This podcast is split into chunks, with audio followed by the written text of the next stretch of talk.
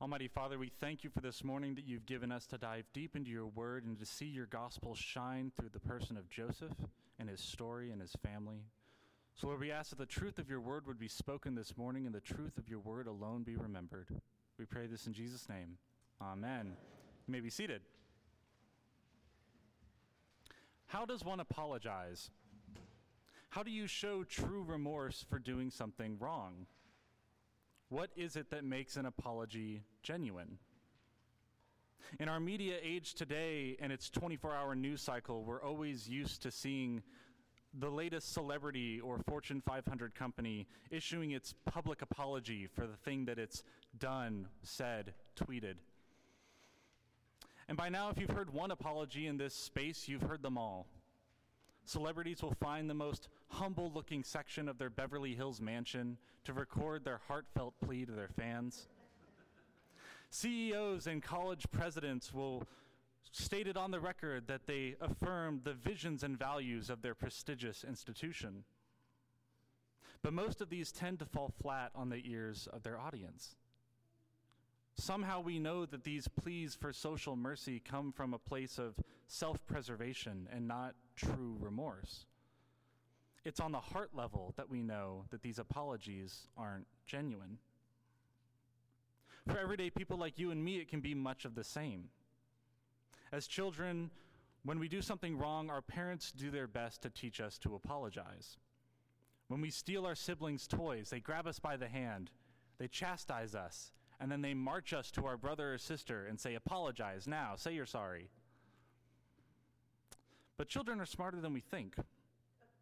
We knew as kids that we apologized not so much because we felt bad about our actions, although we might, but because we knew that our parents were trying to teach and tell us the right thing to do. And the punishment for refusing to apologize might just be worse than what you're already enduring. At the same time, as kids, many of us are taught to forgive in a similar way. We accept the apologies of our siblings not because we truly forgive them, although we might, but because we know that it's the right thing to do in the moment. And the punishment for refusing to forgive might just be worse than the punishment that our brother or sister is getting. So it goes both ways. I do think at times that we can see in children genuine moments of remorse and repentance. But for many of us, it's as we grow up into adults that we get better at both of these things. I've experienced this several times in my relationship with my wife. When I have sinned against her with careless words or actions of passive aggression, and I can see immediately in her eyes the way that I've hurt her. Instantly, there's a moment of regret that overtakes my soul. At that moment, my primary concern isn't to come out on top. It's not to be proven right in the argument that's sure to follow. It's to be reconciled, wholly and truly. I apologize not because I'm trying to escape some punishment like sleeping on the couch for the night, but because I long to be in that state of mutual grace and love with my wife. At that time, I long to hear those sweet words of reconciliation, the I forgive you that follows my I'm sorry reconciliation, the restoring of relationships. This is one of the words that could sum up the entirety of the Bible. The whole story is about the reconciliation of the relationship between humans and God. Genesis is a book that begins on both of these on this theme. In the garden we begin in a right relationship with God. But when Adam and Eve sinned and were expelled from the garden, that's when the grand play of reconciliation begins. What we call salvation history starts there. Likewise, it's no coincidence that the story of Joseph just so happens to be the last story in Genesis. As we see in today's lesson near the end of his story, we get an image of repentance and reconciliation that illustrates in such a beautiful way how God longs for us to be reconciled to him. The tender moment between Joseph and his brother Judah perfectly shows us how we ought to bring ourselves before the Lord as sinners. But also, and more importantly, I think, it po- points forward to what Christ has done for us on the cross to achieve a more perfect and everlasting reconciliation. Now, to understand this moment, we better need to put ourselves in Joseph's sandals. We've covered a lot of ground in the last couple of weeks. We're going from chapters 37 all the way to the end. Um, and a lot's happened. We've skipped some chapters. But just trying to understand the mind of Joseph leading up to the moment this morning. At the age of 17, his brothers seek to kill him because of his prophetic dreams. His brother Reuben saves him from this fate, but unfortunately, his kindness is not all that it seems because then he recommends, well, don't kill him, just throw him in a pit. Well, what's Reuben doing? Maybe he's trying to serve himself in an act of mercy on his own conscience. Or maybe he's hoping that he can come back later and pull Joseph out and earn favor with his father. In the end, though, it's useless because it's the brother, the brother Judah who is the one who comes up with the idea to sell Joseph into slavery. Joseph spends the next 20 years in Egypt. During all this time, we never get a glimpse into the mind of Joseph and how he might still feel about his brothers. Does he hate them, or does he love them deep down still? Does he fear them, or would he pour out his newfound power and wrath upon them? If he saw them now, would he show mercy or judgment? We don't know much about how Joseph may have processed his past, but it seems reasonable that he would have thought about it from time to time, while in Potiphar's house, while in prison, while at the right hand of Pharaoh. But it isn't until he gets to be at the right hand of Pharaoh, ruling over his storehouses, that we see that he names his first child Manasseh, which means God has made me forget. Ironically, though, this does show us that Joseph is still thinking about his past. Maybe he's achieved some kind of peace with it, but it's still heavily on his mind. And this is helpful to understand why Joseph does the things that he does when his brothers finally show up in Egypt. When his brothers arrive in Egypt to buy grain to bring it back to their father, Joseph, upon seeing his brothers, might be at peace, as he eventually tells them in verse 5 of chapter 45 And now do not be distressed or angry with yourselves because you sold me here. But Joseph has been fooled once before. He cannot be sure that his brothers, even now, if they recognized him, would still seek to take his life. Especially since Joseph has risen to such a high position of power, seemingly beginning to fulfill some of the prophetic dreams that he had. As we learned last week, Jean showed us that Joseph's harsh and even deceptive treatment of his brothers worked for the purpose of awakening their conscience to their sin.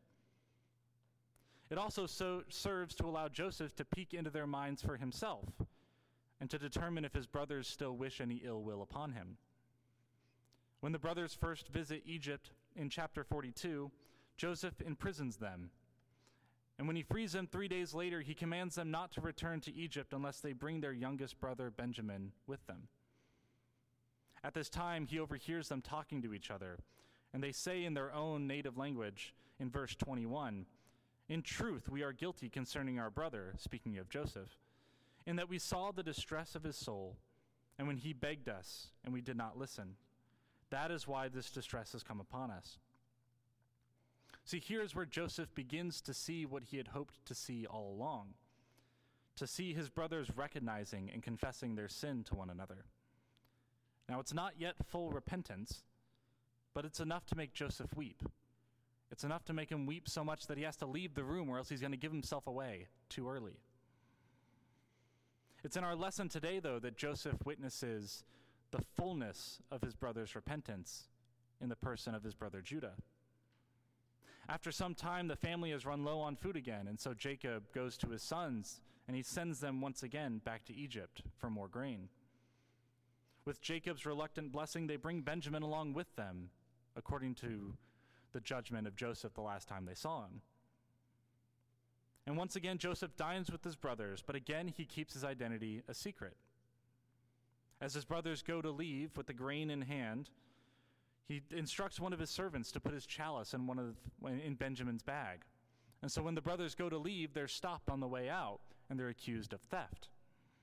So once again, they're brought back into Joseph's house and thrown at his feet. And this is where Joseph declares that Benjamin and Benjamin alone, who's his only full blooded brother, will stay, and all the other brothers can go back to Canaan. Now, this is terrible news for the brothers because the brothers know what their father said that if Benjamin doesn't come back, Jacob is going to lose the will to live. But this is the moment that something unexpected happens. Judah, the very brother who, in the beginning of this story in chapter 37, had the idea to sell Joseph into slavery, makes a profound gesture of repentance. He throws himself before Joseph on the ground and he says, Take me, for our father will die if Benjamin does not return home to him. It is this monumental act of sacrificial love that convinces Joseph that his brothers truly are sorry for what they've done. There's no greater apology that Judah could offer to Joseph at this moment. As we heard in our gospel lesson this morning, as Jesus says, there's no greater love than this, than one can give up his life for his friend. In response to this, Joseph's soul is immediately overwhelmed by a deep desire to be reconciled with his brothers. He sends his servants away, and with a loud voice he cries out, I am Joseph. Is my father still alive? Naturally, the brothers are shocked at this revelation. They're at a loss for words. Joseph immediately seeks to calm them by expounding upon the providence of God that's been working in his life while he's been in Egypt. And now Joseph, fully reconciled to his repentant brothers, embraces them and weeps with them. The covenant family is restored. The promise of Abraham is protected because Joseph, as ruler's right hand man in charge of all his storehouses, can ensure that their family can live through the famine. The chosen people will continue. He sends for Jacob and the rest of the family to live in Egypt. And in this way, Joseph kind of mediates life to his family, and he does it abundantly. Friends, this is the gospel according to Joseph. This moment of reconciliation is an icon, it's an example that points towards the heavenly truth of how our relationship with God works. If Joseph, an imperfect man who loves imperfectly, can be so moved by the repentance of Judah, how much more is God moved when he sees his children repenting and confessing their sins to one another? When we sin against God, he awakens our conscience, he disturbs our peace, he moves us towards repentance. And when we earnestly and honestly repent and throw ourselves before God, there is no doubt that the Father weeps and longs to be reconciled with us. We can see this in the moments when Jesus himself weeps in the New Testament. Near the end of his earthly life in Luke chapter 19, Jesus weeps over the sin of Jerusalem because he knows the second he comes in, he will be rejected. In John chapter 11, Jesus weeps as he approaches Lazarus' tomb because he sees the painful consequence that sin has had on the world and the broken relationships that have followed. Lastly, in Hebrews chapter 5, we're reminded of Jesus' tears and prayers of deliverance because he knows he's going towards the cross. But Jesus, who comes from the line of Judah, does a greater action of reconciliation. See, God's providence continues far beyond the life and story of Joseph. Because just as Judah was willing to give up his life for Benjamin, so too was Jesus, who came to earth to give up his life on the cross, so that he can open up to us the way of reconciliation to any and all who call upon his name. Christ, who is our mediator and great high priest, offers us eternal life. He, much more so than Joseph, is deeply and intimately moved when we confess and repent. I myself, on occasion, have often struggled in the past with coming to the altar on Sunday mornings with a mix of emotions. I will feel guilt, shame, sorrow. On a particularly bad day, I might even feel hopeless. After a week since last being told to go in peace to love and serve the Lord, I walk back into the house of God to kneel at his cross and to lay down the same sins that I brought the week before. But then, afresh and anew, as if a boulder's been lifted off of my chest, I hear the words of life from the Lord that my sins are forgiven. And I can't help but think of the face of Jesus as he hears my plea for forgiveness. It's not a wrathful frown, it's not a pan faced indifference.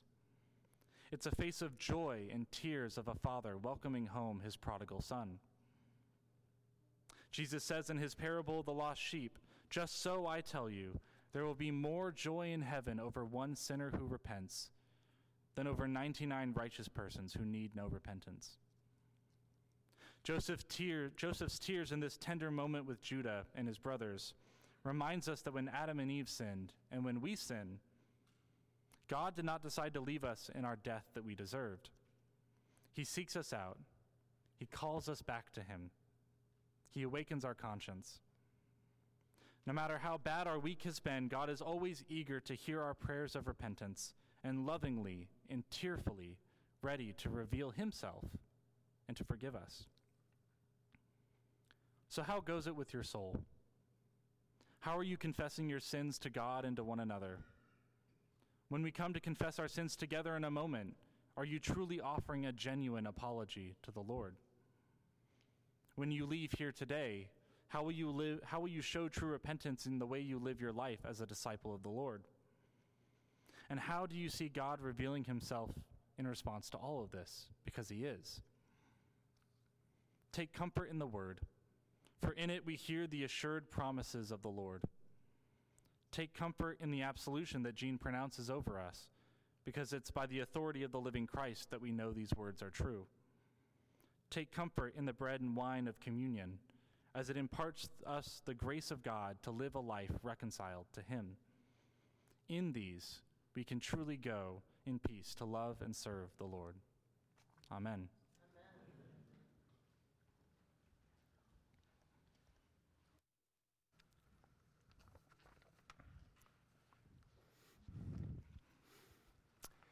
In response, let us stand and affirm our faith in the words of the Nicene Creed. We believe in one God, the Father, the Almighty, maker of heaven and earth, of all that is, visible and invisible. We believe in one Lord Jesus Christ, the only begotten